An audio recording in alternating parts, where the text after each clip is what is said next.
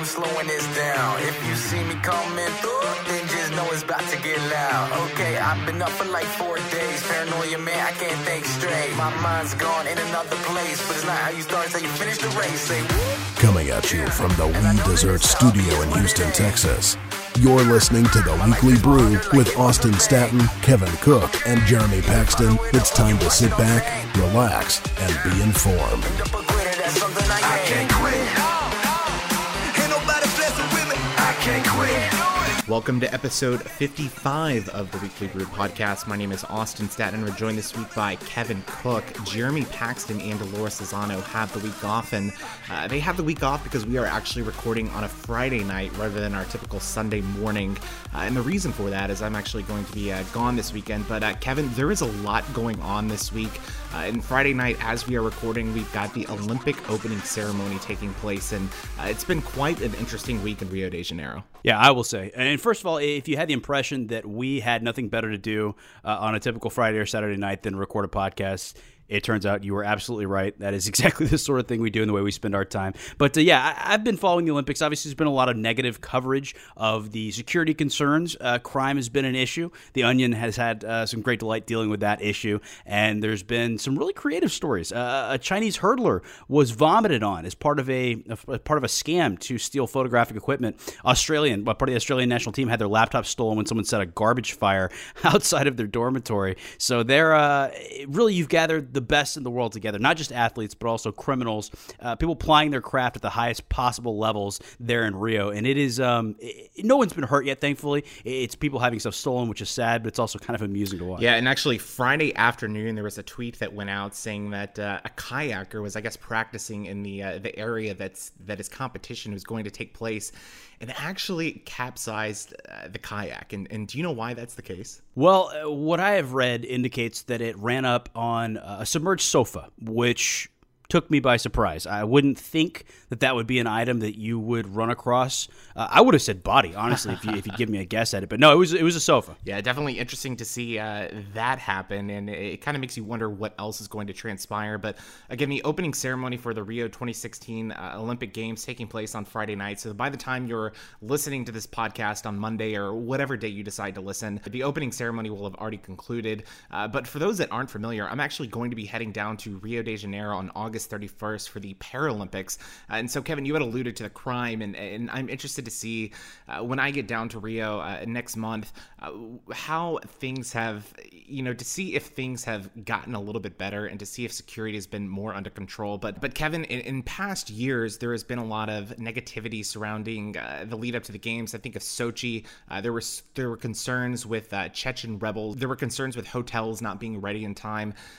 but it do you think that some of these I don't know, concerns are a little exaggerated when it gets to the games time. I mean, typically the games go off without a hitch. Well, I mean, but there are things happening to the athletes outside of the games themselves. So while the athletic competitions might go off without a hitch or might not, judging by the uh, furniture that we're running across and kayaking runs and things like that, uh, th- I mean, there's a very real chance in this Olympics that it may impact the actual games themselves, but it's impacting the lives of the athletes outside of the games, and that's also uh, worth noting. I think. Uh, I don't know if you noticed on the on the Ringer website. I'm trying to figure out who it was that wrote it. Someone wrote that the Olympics should be in the same place. It was Claire McNear wrote that the Olympics should be in the same place every year, which I thought was a really interesting idea. Pick some sort of locale. Uh, you have all the infrastructure there. You don't deplete the country's resources, go over budget, have these concerns of crime and so forth. You basically have a dedicated Olympic city where it takes place every four years. And uh, I don't know. What do you think of that idea? I think it's a fascinating idea, but there is so much of an economic and resource drain on the countries that are hosting. And, and really, I think of uh, Brazil, for example, when they were awarded the games in 2009, uh, they were one of the top five global economies. And obviously, they've been hit hard by the recession, political corruption, economic turmoil. Uh, so I think there are very few countries that would actually step up to the plate. Obviously, I think the United States has the capability to host an Olympic or uh, you know a major sporting event every four years. Uh, the problem is is I, I, don't know that the International Olympic Committee would go for that, and and it's it's kind of sad because I think the International Olympic Committee wanted to bring the games to uh, the Southern Hemisphere, wanted to bring the games to uh, South America, which they've never hosted the games before, uh, but unfortunately, it looks like they are going to go for more first world countries, or unfortunately countries like China, which Beijing is hosting uh, the Winter Olympics coming up in, I, you know, in just a few years, and. Uh, it, I think there are only a few countries that would actually want to step up to the plate, and I think those are going to be your countries like Russia, China, and then maybe the United States. But it's definitely going to be interesting to see uh, how the future of the Olympics Games, I guess, takes center stage following the Rio Games. But uh, before we dive into anything else, real quick, I want to give our listeners a heads up that we have two great interviews on this podcast today. We've got Vincent Harris from Harris Media. Uh, he's essentially the father of the uh, digital media age of the Republican Party. We've got a great interview in store with him, uh, kind of reflecting on the RNC and the DNC and how social media and digital media in general not only impacted this presidential election here in the United States, but global political races. Uh, Vincent also worked on the Benjamin Netanyahu reelection election campaign in Israel. But also, we've got a uh, great interview in store with Cole Walowac, who is the, uh, I guess, producer, DJ, rapper, whatever you want to call it, for Capital Kings and uh, phenomenal music. And uh, we definitely enjoy that interview. But Kevin, one other big story that happened this week is the uh, USA Today Amway coaches poll came out, and college football is just a few weeks away. Obviously, the big game that our listeners are concerned about is that opening game with Oklahoma and Houston. Again, Oklahoma ranked number three in the preseason poll, and uh, your University of Houston Cougars check in at number 13. And it's a proud moment. Uh, first time in 25 years since 1991 they were ranked 12th going into the season, and that's uh, in the AP poll. Uh, this season ranked number 13. So it's been a while since we've had this kind of preseason buzz. It feels good to hear people talking about the University of Houston. Um, I'm one of those people that thinks they're not talking enough, particularly with a guy like Greg Ward, who is a, a legitimate Heisman candidate. Obviously, Tom Herman's a big name. You hear his name all the time, uh, often disconcertingly in terms of maybe going somewhere else. But uh, but yeah, so a lot of preseason hype. I don't make much of the polls um, in terms of Oklahoma being at three, Houston being at 13. It's going to be a good game. It is going to be the marquee game of that opening week of the season, the Advocare Texas kickoff. I'll be there covering it. I'm excited to uh, to go, and uh, I can't really root, of course, being a professional, but in my heart, I will be pulling for Houston. And I mean, I think uh, I think their chances are good. I don't know. I'd say it's a lock by any measure, but uh, but it's going to be a competitive game. I think. I agree, and it's kind of interesting to me when the game was scheduled a few years ago. I think a lot of people looked at it as Oklahoma's opportunity to come recruit in a, a fertile recruiting ground that is Houston, and uh, I don't think that many people anticipated having two Heisman candidate quarterbacks, uh, two top 15 teams in this game. But I'm definitely looking forward to that game here in the uh, Labor Day weekend. But kind of going down the list real quick of the top five teams, you've got Alabama ranked number one. They received 55 first place votes. Clemson, who lost to Alabama in the national championship game, returning another Heisman caliber quarterback, to rank number two. Oklahoma again at three. Florida State four. Ohio State five. And uh, some other teams of note, just for our listeners, U of H obviously checking in at 13. Gary Patterson and his Texas Christian University Horned Frogs check in at number 14. Again, we had Coach Patterson on the podcast just a few episodes ago. Other teams of note Oklahoma State in the Big 12 ranked number 19. And my Baylor Bears check in at number 21. And, and Kevin, just kind of looking at that poll, are there any teams that kind of, I don't know, seem overrated or underrated to you? Well, uh, the thing to notice there is that Houston would be, according to that poll, the number one team in Texas, which is a, a proud moment for Cougars. And uh, you know, it's nice to be among those top teams in Texas. Certainly, um, I, am guessing that you have an opinion. Yeah, so I think uh, you know, just looking at a broader perspective, I see Oklahoma, uh, I, I, see Alabama at number one, and I'm, I'm, a little bit concerned about their quarterback situation. But as Coach Saban has pr- proven throughout the years, it doesn't take a good quarterback to win a national championship. Uh, Alabama and the Crimson Tide do it through a, a staunch defense, and that's I, I, think why they're ranked number one in the country. Uh, they don't rebuild; they actually reload. But a team that I think might be a little bit underrated is actually LSU. Of course, Les Miles was on the hot seat this past year, uh, but they've got arguably the best running back in the country and Leonard Fournette leading that team. So they're checking at number six. But I think that uh, one of the four playoff teams is going to be either Alabama or LSU, and it's going to come down to that game. Uh, it, that essentially is going to decide the SEC West. But a team that I think might be ranked a little bit too high and is getting a little bit too much uh, pub early on in the season would be Tennessee at number 10. Again, last year they went 9 and 4. They actually received a first place vote in the USA Today coaches poll. And I'm, you know, they've got a lot of talent, but I'm not sure that their track record has really justified that number 10 ranking. And kind of looking at my Baylor Bears at number 21, obviously they had a lot of uh, turmoil in the offseason with Coach Art Briles getting fired. They're down to 70 scholarship players right now. I think they have top five, top 10 talent. And, you know, if nothing would have happened in the offseason, I think they would probably fall somewhere in that ranking, but they lack depth right now. And actually, Bovada this past week, I guess, released their over under projections for win totals, and Baylor checked in at 9.5. And I'm just not sure that I see that right now. I see Baylor winning anywhere between seven and eight games. I really see depth being an issue for the Bears. And if you'll permit me to out you, uh, a conversation we had off air, you are, of course, traveling to Vegas this weekend where it is legal and even encouraged uh, to wager on sports outcomes. And you will actually have the opportunity to put some money down. And uh, it seemed like you were leaning hard uh, towards betting against your own team, your alma mater, because that 9.5 over under is an absurd It number. really is. And I, I just don't know if I have the heart to bet against my alma mater, but some interesting other over under win totals from Bovada. Uh, Baylor at 9.5, Houston at 9.5, OU at 10, Oklahoma State at 8.5, SMU, Coach Chad Morris in his second year, they're projected to win. Uh, the over under is set at six wins. Uh, TCU and Gary Patterson's squad at 8.5.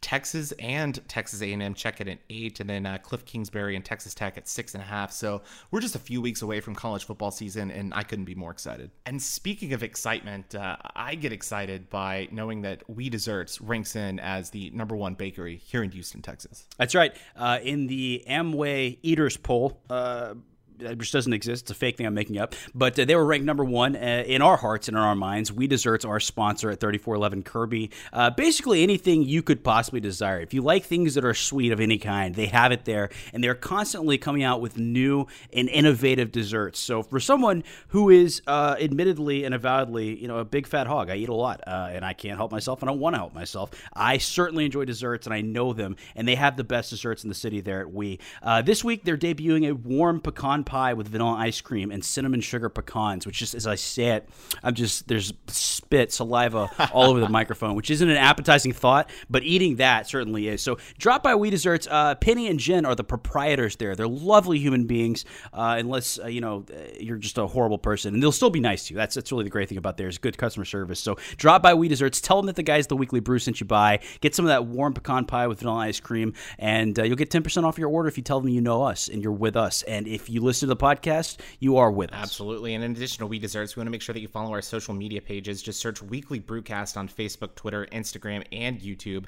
You can also follow our website at weeklybrewcast.com. We post all the content there each Monday, and uh, it gets pushed straight to your inbox. But uh, Kevin, we've got a great show on deck. We've got uh, great interviews with Vincent Harris again of Harris Media, and then Cole from Capital Kings. And Capital Kings will actually be performing here in H Town at the end of the month, and I couldn't be more excited about today's show. Well, and I will say that uh, you are uh, you tend to, to be a little right leaning politically. I obviously am very left leaning, and I'm very open about that. But uh, if you happen to be like me, not a Republican, not a conservative type, I still think the Vincent Harris stuff is really interesting. We had a very reasonable discourse and dialogue about the nature of politics in this country, and particularly how social media impacts the way we discuss and uh, perceive politics. So even if you're not uh, somebody who's a Republican at heart, I think it's a conversation worth listening to, and I certainly encourage you to stick around for it. Absolutely. And without further ado, we've got a packed show on deck, so it's time to sit back, relax, and be informed.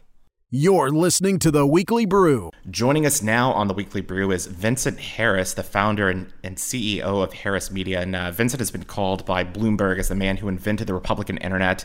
And New York Times Magazine said that he was, quote, a savvy digital whiz. And uh, Vincent, uh, one of the things that we wanted to bring you on this week was to kind of discuss social media and how the impact it's had uh, with the presidential campaigns. And, you know, when I look back to 2008, I see that, you know, the Democrats and President Barack Obama kind of embraced the internet and how much it, I guess, the importance that it had when it came to presidential elections. And the Republican Party was sort of behind the eight ball. And your uh, firm, Harris Media, actually specializes in, I guess, content creation and digital media. Uh, for those that aren't you know exactly familiar of what your day-to-day role is can you kind of give us an overview of what that looks like and how your company uh, helps the republican party or candidates not only in the republican party but also on a global platform Sure, yeah, and thanks for having me on. Uh, so, our company is hired by campaigns and causes and political organizations and businesses to facilitate essentially every type of communication from a digital perspective. So, take Ted Cruz's Senate race in 2012. We ran all of his digital operations, and when he brought us on, we assisted with everything from branding. So what what was his bumper sticker going to look like? From uh, you know then online fundraising. Senator Cruz raised three million dollars online in 2012 to managing his emails that he would send out and the graphics in the emails to designing and building his campaign website to running his social media, Facebook, Twitter,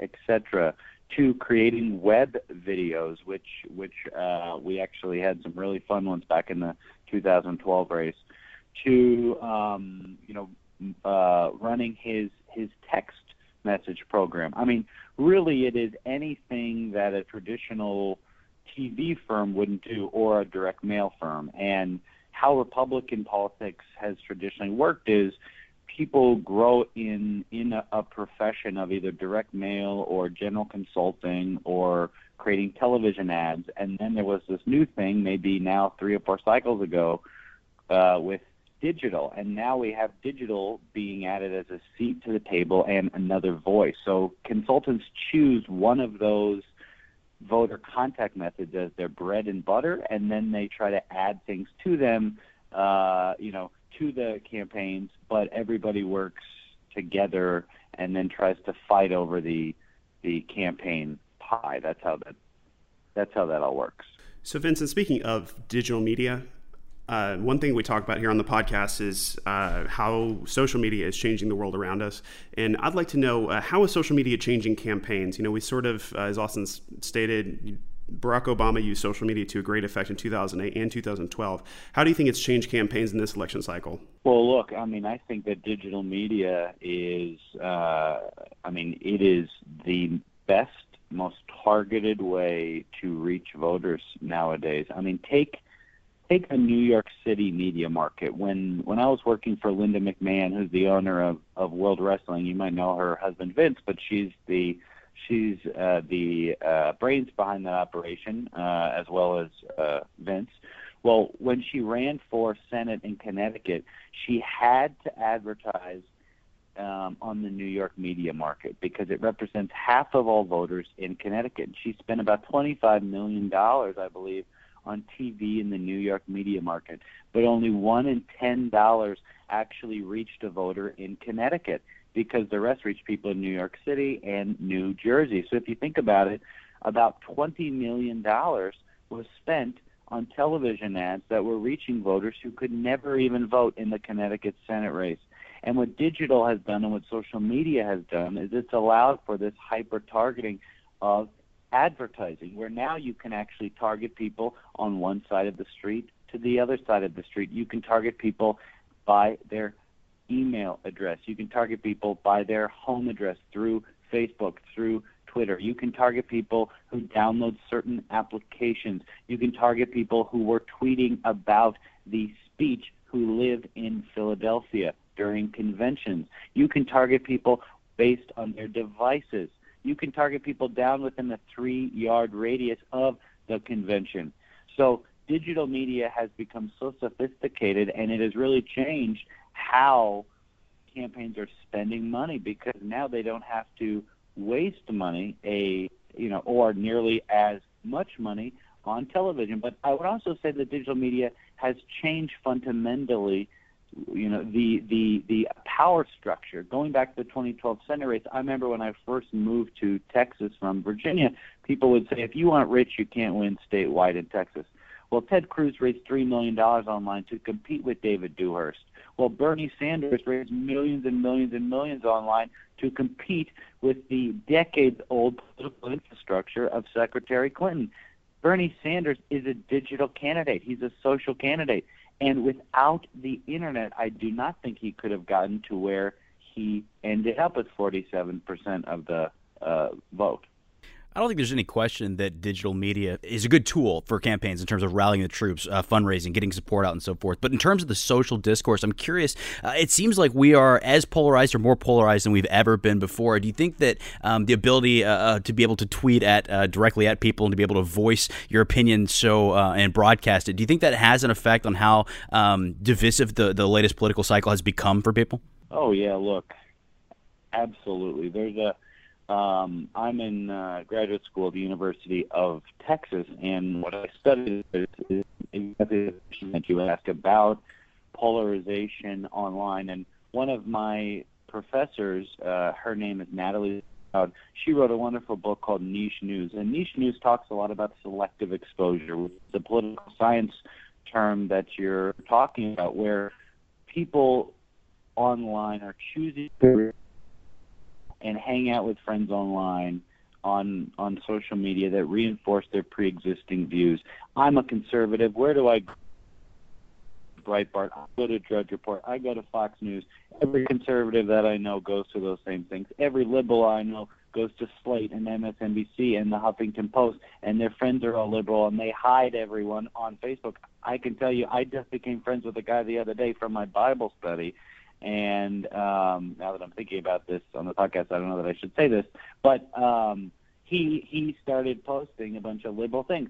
So what did I do? I hit him because I didn't want to see all that in my feed. I prefer because it's more comfortable to see conservative and fellow conservative commentary. So absolutely, I think that the internet and and there's been a lot of research on this has probably helped exacerbate the issue of polarization. And this concept of selective exposure has driven people away from the facts because now online there is no truth. I can go online and, and find anything, any set of data to reinforce my views. And the internet has has given everybody that ability. Is that a problem with the solution? I mean, I think that everybody would agree that polarization is a problem. You have tension uh, against people that ought to be working together, which you, know, you have all the way from the congressional level to the personal level. Um, and I have similar, but I'm, I'm fairly liberal myself, and I try to engage with conservatives as much as I can. It often infuriates me. Is that the solution to it? That people need to stop hiding uh, from the opinions they disagree with and actually engage in some sort of discourse? I think that that that sharing of facts and sharing of opinions across social media is is is very healthy and the other term that fights with the term selective exposure is the one incidental exposure where we're sitting on Facebook newsfeed and we're incidentally exposed to news we wouldn't get from Fox News from one of our liberal friends or somebody with a different opinion. That's obviously beneficial, and I think it's beneficial to our culture and our society and politics when we encounter someone's different opinion. But here's what truly happens when we see that. When we see that other opinion, do we actually read it and does it sink in, or do we go to Breitbart and Drudge Report and look online for our opinions, facts to back up what we say, and then go and comment back? Because I think the second thing that I said there is what normally happens. I see someone comment and say something liberal or something atheist or whatever that it is, and I go onto Google and I search for facts and opinion and quotes and articles and videos that, that reinforce my view and then comment without really reading and and and fully thinking about what that person said. Kind of switching gears here for a moment. Uh, you know, we just wrapped up the RNC and the DNC, and, and for me personally, I, I am a registered Republican. I'm not a huge fan of Donald Trump, and I, have stated several times on this podcast that I can't find myself voting for him in November.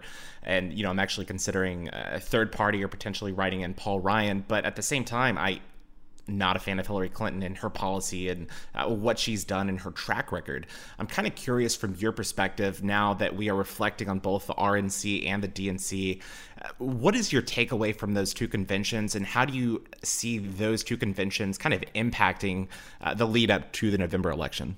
Full disclosure, I um, I spent a year and a half working for Senator Rand Paul, who is one of the 16 that Mr. Trump always refers to that he bested. So my chosen candidate in this election cycle was Senator Rand Paul. I actually left working for Senator Cruz to work for Senator Paul because I believe that our convention would have looked completely different and would have been a very inclusive, mo- more young, millennial, you know, uh, libertarian-leaning type convention. But we got, uh, you know, we we uh, lost, and Mr. Trump won. And I think when you look at those two conventions Uh, I see, you know, I was actually pretty surprised because I think the Democratic convention was a lot more in disarray. I mean, there were Bernie supporters much more angry than I think some of the beaten Republican supporters who I don't think just just didn't even go to Cleveland from Senator Cruz and from Rand Paul and from Jeb Bush and Rubio on and on and on. Those people I think just didn't want to mount a, a huge offense there was obviously some going on with Senator Cruz in Cleveland and Ken Cuccinelli and, and people being upset. But overall, Bernie Sanders people caused a lot more strife for Hillary Clinton than anyone in Cleveland. And you know, I certainly understand your opinion on voting third third party. I've got some friends and family who are all doing that. But at the end of the day, this comes down, I think, to this election comes down to an election about security.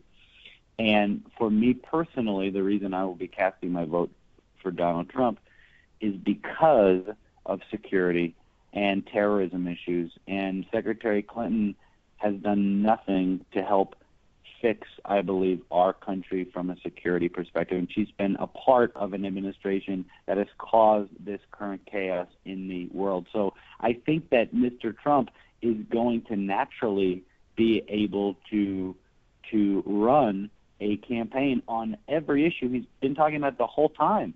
From when he announced he's been talking about border and security and terrorism. These are issues that Hillary Clinton just cannot compete with him on. So I think when you look at the overarching themes of the conventions, Mr. Trump did a very good job of reinforcing security outsider, and Secretary Clinton did a pretty good job of just reinforcing that that minus a few players, that convention could have been run back in 1992 with her husband and in political class. It's the same insiders. And by the way, there was a there was a wonderful video that came out yesterday from the Republican Jewish Coalition, which actually talked about how what I just said isn't correct, saying that back in 1992, people at the Democratic Convention wouldn't be burning Israeli flags, bringing Palestinian flags inside of the convention, chanting for the uh, Intifada, which was going on inside and outside of the Democratic Convention. So Hillary, in in some ways, is a is a last vestige of the old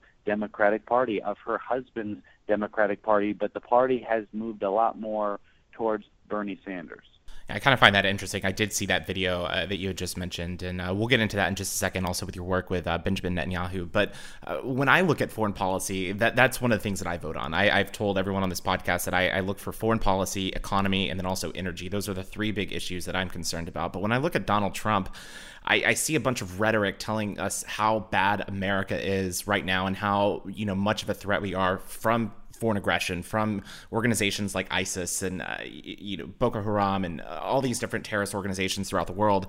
But the problem that I have with Mr. Trump is that he doesn't actually give us a solution uh, to mitigating any of these risks. And, you know, I, I, think it was two weeks ago, he told the New York Times that uh, his stance on NATO essentially was, you know, they have to pay to play. We're not necessarily going to follow through with our commitment to that organization. So I'm curious from your perspective, how does, what policies, I guess, have you seen from Donald Trump that actually make you believe that he is going to make America safe again? So I think that's a wonderful question. And what I would say is the past predicts the future. And that, I mean, as someone who's worked in politics for 15 years, there is a lot of rhetoric, and people say a lot of things to win an election. And they go and they poll test what they should say and what policies they should release. And Mr. Trump isn't doing any of that. He's not poll testing policies and spilling them out there like Hillary Clinton is. But if you look at, at, at his record as a businessman, and, and I truly mean this, that about six months ago I read his book, The Art of the Deal. And there was a wonderful few chapters in there about the Wollman Rink, which if you go to Central Park, I had no clue about what he did to actually put that ice skating rink in Central Park. And I reread, I have reread those chapters two or three times since, and it is things like that where there was this bureaucratic system and red tape trying and, and, and years and years of inaction to get this ice skating rink in Central Park. And Donald Trump came and he fixed it and he got that ice skating rink open by cutting costs and by cutting bureaucracy and blah blah blah blah blah and all that is discussed in his book. That's the kind of thing that I appreciate about Mr. Trump. And when I when I look at him, you know, I was just in Vegas a couple weeks ago. You you can't argue that he has big buildings and and with his name on it. He is a builder. I mean, he he knows how to be a businessman and how to make money. And I, as somebody who appreciates the the the the you know place of the economy in in our politics versus some of these social issues that I think can sometimes distract people. Um, I think that Donald Trump is absolutely the best candidate? Uh, and does he have every maybe you know foreign policy issue worked out now? Has he released his detailed plans as Hillary, as Hillary Clinton? No, but Barack Obama released a bunch of plans, and Hillary, you know, her her team's released plans. We've ended up with Benghazi and deleted emails and and and and and and bunch of of further attacks. And I would also say that the one policy that he's continuously pushed for is the border wall. And the border wall is a policy in itself. And when we look at Israel, for example, you know, people that critique the border wall, I lived in Israel for three months. I've been back to Israel multiple times over the past couple of years. Every study in Israel shows that the walls in Israel actually do prevent crossing, and that the walls in Israel do prevent trafficking, and the walls in Israel do make things safer. So people that say that a wall won't make things safer here in my home state of Texas now, I think are very naive, and we should look to Israel as our example one fact I think is interesting is the uh, millennials uh, surpassing or, or, equaling baby boomers as a portion of the electorate, which uh, just happened very recently. And uh, you talk about inclusivity, and I, I, perceive inclusivity as a value that millennials in particular care about. And you can correct me if I'm wrong on that. But uh, w- you know, with them taking over the, the largest share of the electorate by plurality, uh, do you think that the candidates are doing what they need to do in order to mobilize that vote, in order to get them to actually get out to the voting centers and, and, and make their voices heard? So no, I mean I think Hillary Clinton's going to do a lot more of that than Mr. Trump. And in every poll that's come out, Donald Trump does better with people the older that the demographic is, right? So even though millennials are are able to vote in total number as many as baby boomers, they're not going to vote in as many numbers. So you can win mathematically by losing millennials, but by winning baby boomers and and and the older generation. So um, I think that both campaigns are trying a little bit, and you see Mr. Trump putting Ivanka Trump out front um, with with with a lot of of her influence in the campaign. She had a wonderful speech at the convention. If you look at some of the things going on on social media, Donald Trump's he had this really funny. Uh, I know that that your podcast talked about Pokemon Go a few podcasts ago. Well, Donald Trump released a a, a very funny Pokemon Go video on Facebook that I think was was one of his most shared pieces of social media content ever a couple weeks ago. And it is that kind of content, it's that pop culture content that campaigns need to actually release if they want to reach millennials because millennials are very savvy when it comes to their media content choices and they'll just turn off something if it's a normal boring political ad. And that's what Mr. Trump understands is this is about narrative and this is about controlling the media. And that's why he was so genius again this week when during the Democratic convention he said the he said what he said about Russia hacking Hillary Clinton's emails and and and asking where those emails were. He took control of the media narrative again. And at the end of the day, we live in a country where most voters aren't listening to this podcast or watching Fox News or watching MSNBC or even reading the Washington Post, right? Most voters are going to be lower information voters who are going to make more decisions on on you know broader thematic than they are on intense fact and intense policy position. And I think that Mr. Trump is the first candidate, truly soundbite candidate who understands digital media. Everything he says is a soundbite. Everything he says gets Google search spiked to high heaven. Everything that everything he says, people want to share. Like when he did that tweet on Cinco de Mayo with him in front of the taco bowl yeah, you know, people had a bunch of different opinions about that, but at the end of the day, we we were all talking about it, and that's what he gets. That's why his campaign was was was outspent whatever it was fifty to one by Jeb Bush, and he crushed Jeb Bush into the ground because Jeb Bush's campaign wasn't the campaign everyone was talking about. People were responding to Donald Trump, and by the way, I think some of this is psychology 101 where Donald Trump is saying I'm a winner, and guess what people believe when people say they're a winner? And he keeps repeating again and again, I'm a winner, I'm a winner, I'm a winner, I'm going to win. Well, at some point, people believe that, and people want to support who they think is going to win. So I actually find him you know, genius with marketing. I find him genius with the with the way that he's run this entire campaign.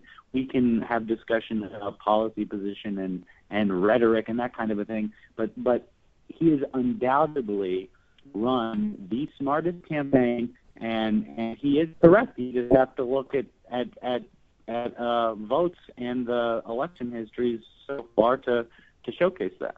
All right, Vincent. Uh, just kind of looking at the post-convention bounce from both candidates, with everything we've talked about in mind, um, I'm sort of curious who carries their convention bounce uh, into as we get further to the general election. Uh, there's a story on 538 um, that showed that Trump was actually in a better position to win the general at this point. I think that Donald Trump, at the end of the day, had a better convention. I think the best speech. I'm going to agree with what what I've seen everyone online though was the speech of Mr. Khan, who was who's the American Muslim man who who uh, spoke with his wife at the last night of the Democratic Convention, whose son died in in Iraq or Afghanistan. Um, that that was a wonderful speech. I've seen some follow up interviews with him actually, where he softened rhetoric on the Republican Party. Actually, he did an MSNBC interview yesterday where he said he liked Mitch McConnell and Paul Ryan, and that was pretty interesting. So um, I think that was probably the best speech. Um, I think that the Democratic Party's convention had had a lot of very interesting, pithy one-liners. Jennifer Granholm, the former governor of Michigan, went on before Hillary. She had some wonderful one one-liners. My favorite was probably Mr. Trump. You're so vain. You probably think this speech is about you. That made me laugh for quite a few minutes. But um, I think that we'll see at the at the end of this that Donald Trump's message resonated further, and that Donald Trump's images. I mean, take his image of walking out like World Wrestling with that shadow. that is awesome. That will live in political lore. That will live in political lore. And I'm not sure that anything that Hillary Clinton did was was really revolutionary from a marketing perspective. Again, I think it was very traditional. And I heard someone on Fox News uh, talking yesterday about how patriotic her convention was. I I noticed that too and, you know, I mean, this was red, white, and blue everywhere. They were trying to out chant USA, USA. She she mentioned God in her speech more than Mr. Trump did. I mean, at some points, it's just crazy if you look at this cycle, right? It's like, I mean, like, what is really going on here? What what is going on that the Democratic Party is trying to out out patriot the Republican Party and is trying to out Christian the Republican Party. But but but that's the position that we're in this cycle where Hillary knows that the left is with her, and she's desperate to get those center voters. And that was what she did with her pick of Tim Kaine, my former governor and senator, who's a very nice man. Everyone in Virginia loves Tim Kaine, and with her convention definitely uh, fascinating. I think uh, we are in the midst of a historical election, uh, and, and, we'll see, you know, here in just a few months which way everything falls. But uh, Vincent, we definitely appreciate you joining us this week on the Weekly Brew podcast. And again, for those that aren't familiar, Vincent is the founder and CEO of Harris Media. And uh, as we lead up to the debates and the general election, uh, I guess if you can tell us what your plans are and what is the best way for our listeners to connect with you on social media. Sure, thank you for asking that. So our company URL is harrismediallc.com. I'm on Twitter at Vincent Harris, H A R R I S, and um, you know we are we are working with three of the biggest Senate races right now in the country: uh, Rob Portman in Ohio, Pat Toomey in Pennsylvania, and Joe Heck in Nevada. I think that Joe Heck will probably be the only Republican pickup uh, in the United States Senate from what it looks like from recent polls that Colorado and some of these other states might might also shake out. So we will be involved there, and then we're also working. Uh, some of my favorite work is with a uh, group called Secure America Now, and uh, if you follow them on on uh, Facebook, uh, we just did some really fun stuff around the Democratic convention where somebody was dressed up like Hillary Clinton uh, and and was running around Philadelphia doing some really funny funny things, uh, dressed up like Hillary Clinton, I should say, in a orange prison jumpsuit. So there was some very funny video from that, and we released a, a 360 video, uh, which is uh, which uh, is really awesome, where you can play around of Secretary Clinton as if she was actually spending time in a jail cell. So that's all up at Secure America Now dot um, org, and, and we're going to keep pushing out some some really cool, fun pop culture content. And um, you know, I I really appreciate you having me on. And the the last thing that I'll say, if you'll allow me, is that going back to Senator Paul, I think that whether it's you know. I think that Donald Trump could very well win this election, but I think that our generation, that my generation, will not keep supporting the Republican Party in the long term if we don't adopt the value system of Senator Rand Paul. Because when I look at who is supporting Senator Paul, it's the people our age, people who just want the government out of their business at all aspects, people that might be socially conservative, but who realize that the country's fundamentally changed and that the way to win, the way to win an election is to not just always talk about hot button, you know, uh, uh, issues that that divide people, but to talk about philosophy. And Senator Paul had had the best philosophy in this race, and it, it's a philosophy that I'm sure a lot of your listeners and certainly a lot of millennials I think agree with, which is get the government out of my damn business, as as Senator Paul said. And and I am pretty sure that in an upcoming election cycle, it's going to be that type of candidate who is going to begin captivating the Republican Party. So I really appreciate you all having me on. Yeah, I tend to agree with you on that last statement with uh, Rand Paul, and uh, I, I, I, kind of feel in the same sentiment, and I hope that we do see uh, almost a new Republican Party emerge. But uh, Vincent, it's been a great conversation, and again, thanks for joining us this week. You're listening to the Weekly Brew. One thing that we thoroughly enjoy on this show is interviewing great musical talents, and our next guest is no exception to that rule.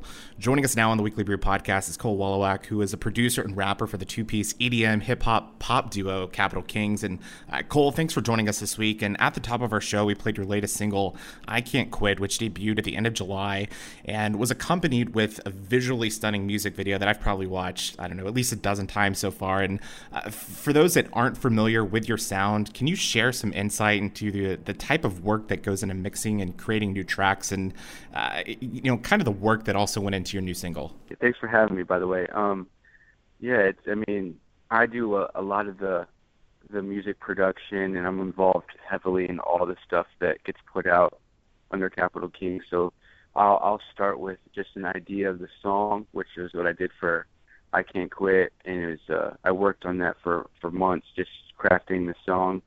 Then uh, recorded all the vocals. Worked with a, a mix engineer. I sat in the room and we we mixed it pretty much together. And once we did that, I knew I wanted to have a music video for it because I never had a song that was so like heavy and just had so much energy to it. And uh, and we shot a music video with a company called Evolve out of Nashville, which they're absolutely incredible. Um, and yeah, just really heavily involved in it, and uh, I love it. I'm a huge fan of the new singles. If you haven't heard it, I highly recommend uh, that our listeners go and check it out. But uh, Cole, in addition to Capital Kings, some other, I guess, electronic type acts that I like are, you know, the Chainsmokers, Kygo, Seven Lions.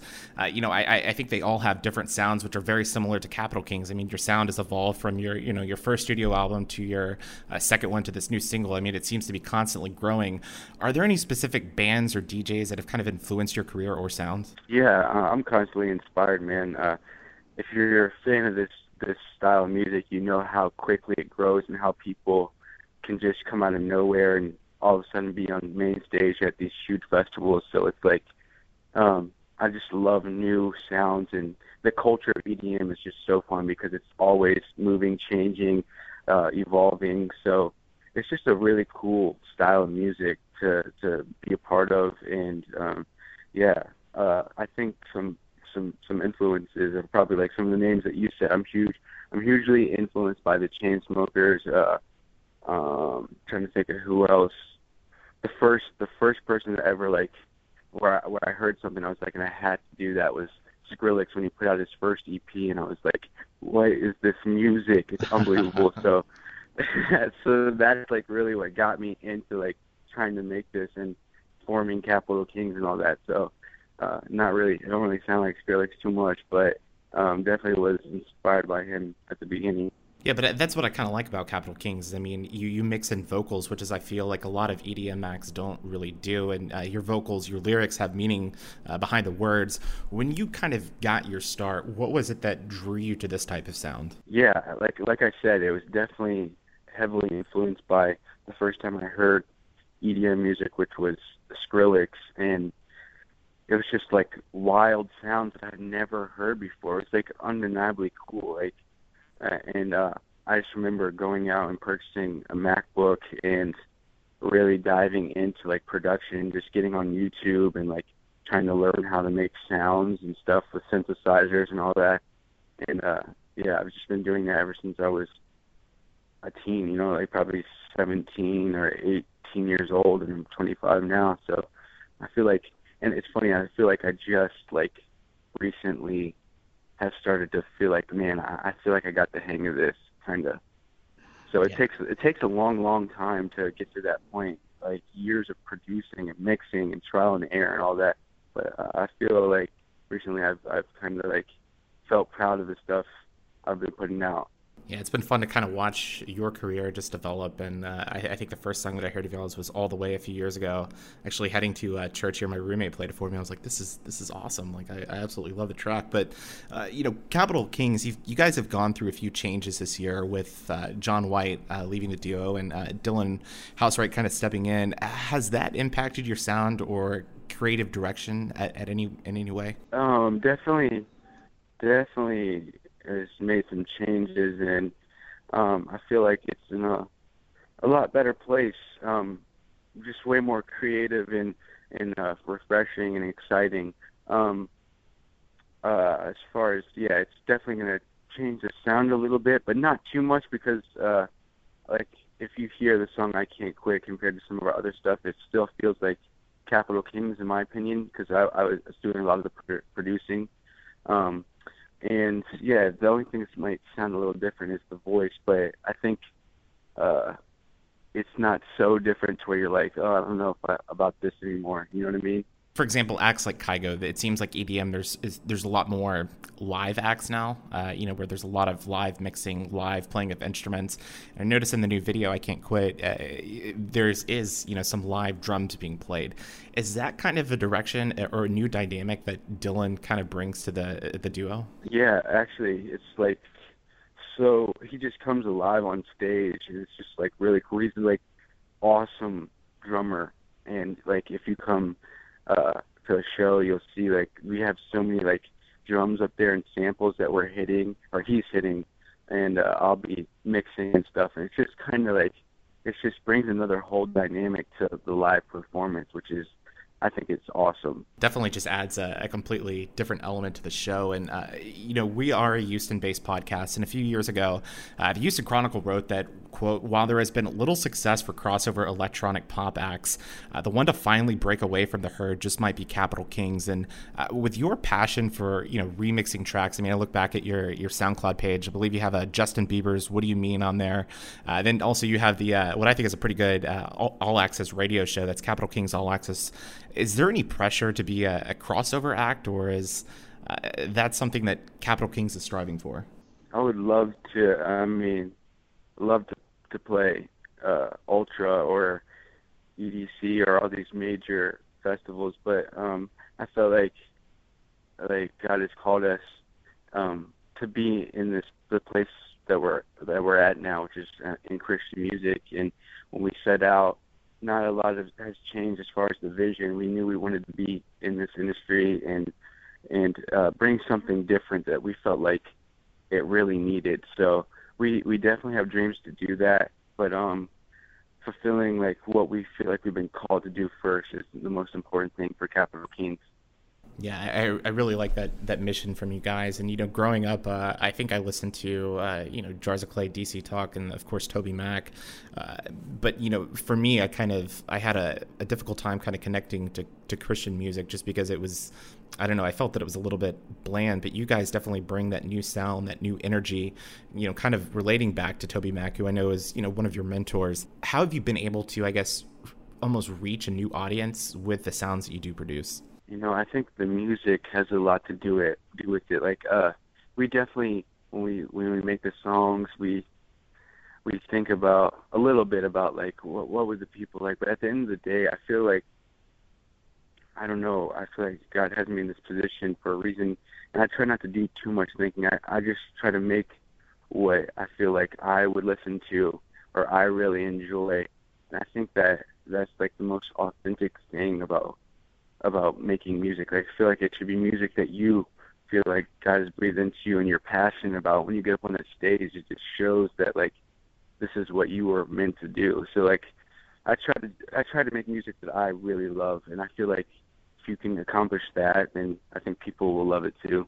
Absolutely, and I, we actually had a, a fan submitted question. This is from uh, Chase, who's a fan of yours up in Oklahoma, uh, and he asked, uh, "Do you think catering to the church crowd is good for Christianity in general?" Like I feel like that's a huge thing with Capital Kings. It's it's like do do, do I when I get up on the stage, do I say something that's just gonna like that I know that they want to hear, or or do Right. I change my set to make it a little bit softer, just because there's some Christian folks in the audience and they might not want to hear like straight hardcore banger music. um, but I feel like like if you really believe in what you're doing, um, then you, you need to get up there and and say that because you don't know who's in that audience. There might be somebody there for the Right. first time that that grew up going to raves and you know maybe maybe needed to hear that. You know what I mean? If I get up there and alter like what I was supposed to be doing, then I might not have a chance to impact this person's life and have and bring bring some style of music that that they really needed to have in their life. Like they might not get that. You know what I mean? So I, I think you just gotta be authentic to who you are, and uh yeah, I feel like it's really important. Yeah, ultimately, that's the most important thing is just having that authentic vibe, and I think that uh, you definitely show that on all of your different works, and you definitely express that passion. But uh, you know, we had mentioned uh, your new single at the top of the show and uh, and top of this interview. But what other new tracks or collaborations or remix you have coming down the pipeline right now? I guess I can. I, I normally don't talk about it until it drops, but I'll just I'll just tell you because I like you, man. well, I appreciate it. um, I'm doing one for. Uh, do you know Hollyn? Yeah, yeah. Heard of her? She's under Gotee. She's the, the newest signed Gotee act. Um, she put out a new single. It's called Love with Your Life, and uh, I just finished that remix. I'm hopefully gonna drop it here soon. I'm just waiting on like the right time. I and I feel like it'll probably be in a week or two. But yeah, I did one for her. I got some other new stuff lined up. Um, some uh, some CK orig- originals, and yeah, uh, I don't know when I'm gonna put those out, but yeah, I'm I'm really excited about them. Yeah, I look forward to hearing them. And uh, you you had just mentioned Gotee Records, and how important has that record label been to kind of sup- supporting your career, fostering your development, and acting as kind of mentors and uh, you know helping you grow? They've been huge, man. Like they're one of the few labels that really sign acts for who they are, and they don't they don't try to, you know, like change who you are or morph you into something else. And they're just really cool. They give me like so much creative control. Like it's actually unbelievable. Like they just they just let me like go off and make what I make, and then when I turn it in, that's how it ends up. They don't really like, hey, you know, you should you should cut this section out, or, you know, like how a lot of labels do. So I I love being under or on their label. It's just like really freeing, and I feel like they really got it down. Speaking of, you know, be, having supportive groups, you guys are on tour right now. You're while we're recording this interview, you're actually in Kansas City, but uh, you'll be in Houston on Thursday, August 25th, and uh, both you and Dylan will be uh, traveling throughout the U.S. and the world this fall. And uh, what is it like being on tour, and what type of energy can fans expect from your show? and it's it's really fun. Like it's definitely why we do what we do. We get to play the music on stage and and just connect with people and have them like just get lost when they come to a show. Like they get lost in like the room and and just the vibe and like and uh, that we feed off each other. Our show is like so much different than like a normal band because we get up there and we play the music, we we perform, but it, it's also like the the crowd is involved too. Like the harder they go, the more into it they are, the more into it we are on stage. So it's like uh, we feed off each other, and it's just really fun when it when it all like lines up. You know what I mean? Yeah, and my last question for you is also regarding to live performances. I think that a lot of people that aren't familiar with EDM kind of just think that a DJ presses play, but to me, you know, I've been to several shows and there's so much production uh, when it comes to EDM. The preparation that goes into performing each show, the lights, the uh, you know, the different effects, the smoke. How much time do you actually put in to prepare for each show? Because I know the preparation begins hours before you even go on stage. Oh yeah, yeah. Um, well, even like, even before that, like I was, I've been collecting like video content because such a huge part of EDM uh, shows is like visuals and stuff like that. And I've been like before this tour that we just started, um, I was collecting content six months ago, and then starting to put together the set and what songs flow into each other, where where I'm trying to take it dynamically. Like it's all thought out and like and uh yeah yeah it's just like so much preparation each day because we have um for the first time ever out here we have like cryo which is that smoke that shoots way up high really fast and uh we have like led walls and led uh content in front of our our uh, our our little like table and stuff and yeah there's just so much i have a guy out here that just like takes care of like setting all that stuff up which is nice and he's just like he smashes it for us. So it makes us look good.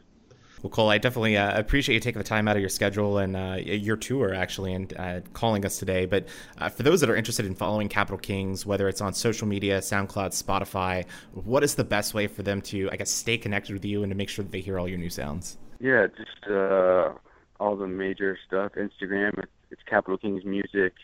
Uh, Facebook, I think it's just slash Capital Kings um, www.capitalkingsmusic.com. It's all the main stuff. You can just Google it and you'll find us. Definitely recommend following them on social media and be sure to check out Capital Kings and their new uh, single "I Can't Quit." And uh, Cole, we look forward to seeing you in Houston on uh, Thursday, August 25th. Thanks again. We appreciate it. Awesome, man. Thank you.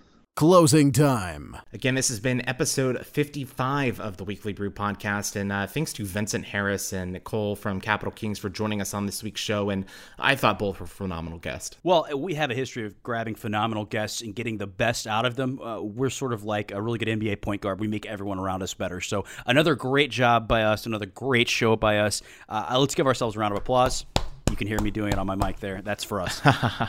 and you, you mentioned great point guards, and uh, I think we're like Russell Westbrook, you know, getting a three year contract extension. I think we are that type of talent. But uh, speaking of talent, I thought, you know, Vincent, he just does a remarkable job at Harris Media. And again, he's worked on some fascinating cafe, uh, some fascinating campaigns, not only here in the U.S., but abroad. And uh, just, you know, amazing discourse from him and, and insight into what shapes uh, our political system right now in the United States. And uh, Cole from Capital Kings, uh, you know, just a phenomenal talent. And I look forward to seeing them as they uh, come to Houston here in just a few weeks. Definitely go check out their new single, I Can't Quit, on iTunes, on Spotify, and also check out their amazing music video, which is on YouTube right now. And I think it's important. Actually, I, uh, I, I begged you for an opportunity to have sort of a disclaimer session after the Vincent Harris interview um, again, I don't I don't agree with his politics really. I certainly detest Donald Trump. I think that um, he is bad for this country. I think he was bad for this country before he had any sort of political power or the opportunity to gain any. I think he's just a bad influence on uh, on the media and on our country in general.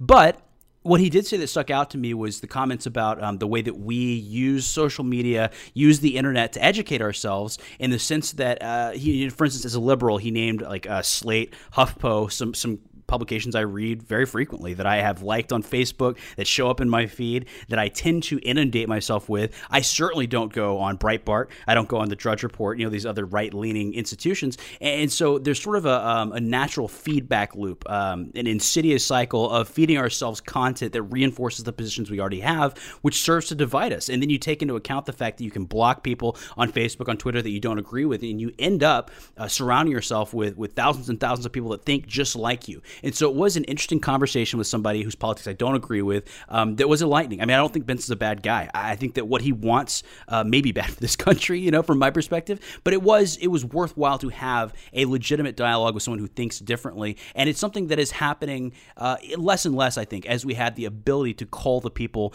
that we read and consume, and sort of close ourselves off to the uh, to the viewpoints of others. Yeah, just to clarify, uh, Vincent did say that he was going to vote for Donald Trump in November, but I think it was a reluctant endorsement. Uh, Vincent, again, worked for the Rand Paul campaign uh, this past year.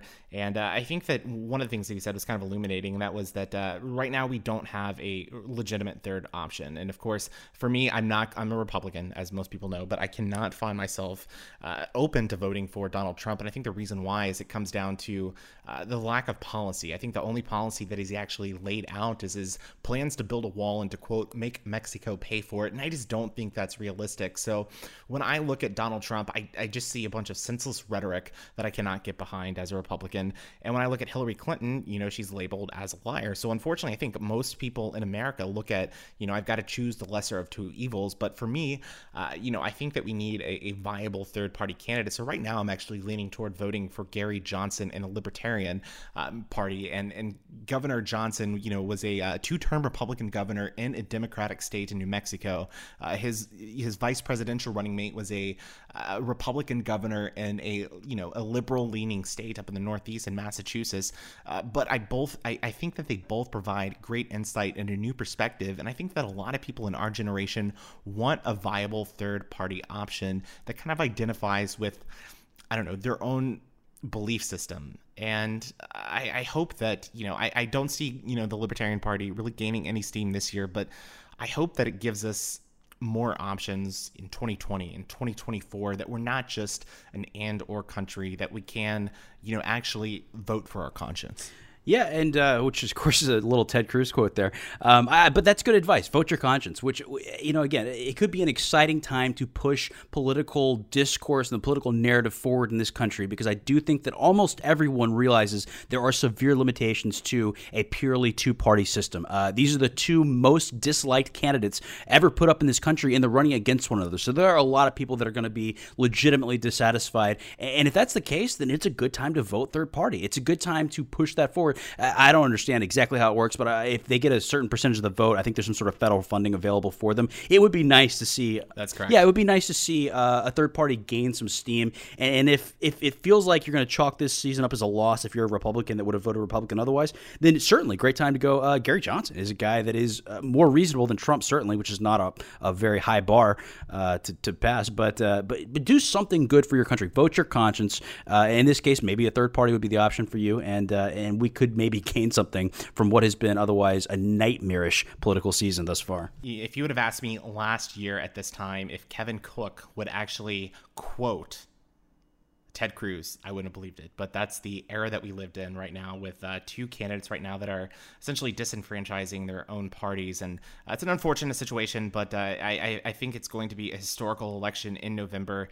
And honestly, I can't wait to see how everything shakes out, especially as we get closer toward the debate season. But, uh, you know, in terms of feeling confident and victorious, uh, I think it, it's, you know, a victory whenever we get a podcast review on iTunes. And Kevin, we had one of those this week. We absolutely did. Uh, I am beyond beyond delighted. I'm sure you can tell in my voice it has a nice lilt to it. Uh, I'm very enthused about this review because it pushes us up to 58. We're shooting for 100 in the near future, so we're getting there bit by bit.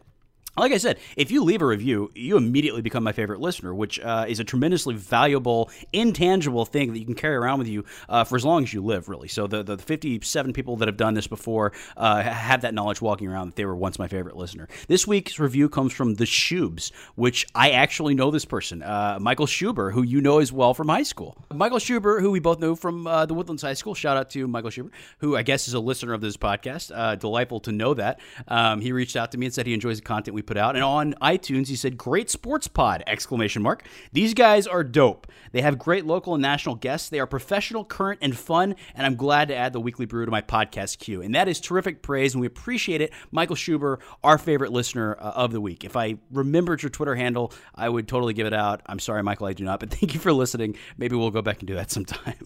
Absolutely. Thanks for the iTunes review, Michael. And uh, for those that haven't left an iTunes review yet, we've got thousands of listeners each week, and I definitely encourage that you go to iTunes and tell us what you like. Tell us what you uh, want to hear on the show. Any particular guest or topics that you want us to cover, we will definitely take that into consideration. And uh, in addition to iTunes, we want to make sure that you follow our social media pages. Again, you can just search Weekly Brewcast on Facebook, Twitter, Instagram, and YouTube. Also, you can follow our website at weeklybrewcast.com. But Kevin, it's been an absolute blast uh, having you on the show this week and uh, going back and forth as uh, you know, kind of a solo act this week, if that makes sense. Uh, it's not solo. There's two of us, but uh, I guess we own each have our own solo act uh, that's together. It's a duo, I think is what they call that. But but yeah, it is. It's very tight, very clean. We miss uh, the people we love very much, Dolores and Jeremy. Get well soon. They're not sick, but you know, get back soon. We hope you come back soon. But otherwise, it has been a delight podcasting with you as always, Austin. Yeah, we definitely uh, look forward to having Jeremy and Dolores back next week. But uh, again, thanks to our great guests this week. Thanks to Vincent Harris for joining us on the podcast discussing uh, the political spectrum and kind of the digital media focus uh, that we can see moving up to the November election. Also, thanks to Cole from Capital Kings for joining us on uh, the podcast. And if you have not heard their new single, go ahead and check it out. It's called I Can't Quit. You can find it on iTunes, Spotify, SoundCloud. You can also check out their awesome music video, which was uh, debuted on YouTube in late July. Highly recommend you check that out. And they're also going to be in Houston at the end of the month. So go ahead and check them out online. Just search Capital Kings in Google. And uh, we had a fun episode again. This has been episode 55 of the Weekly Brew Podcast. And for my co host this week, Kevin Cook, I'm Austin Staton. We'll see you next week. And guys, remember, no matter who you are, where you go, or what you do this week, always, always brew responsibly.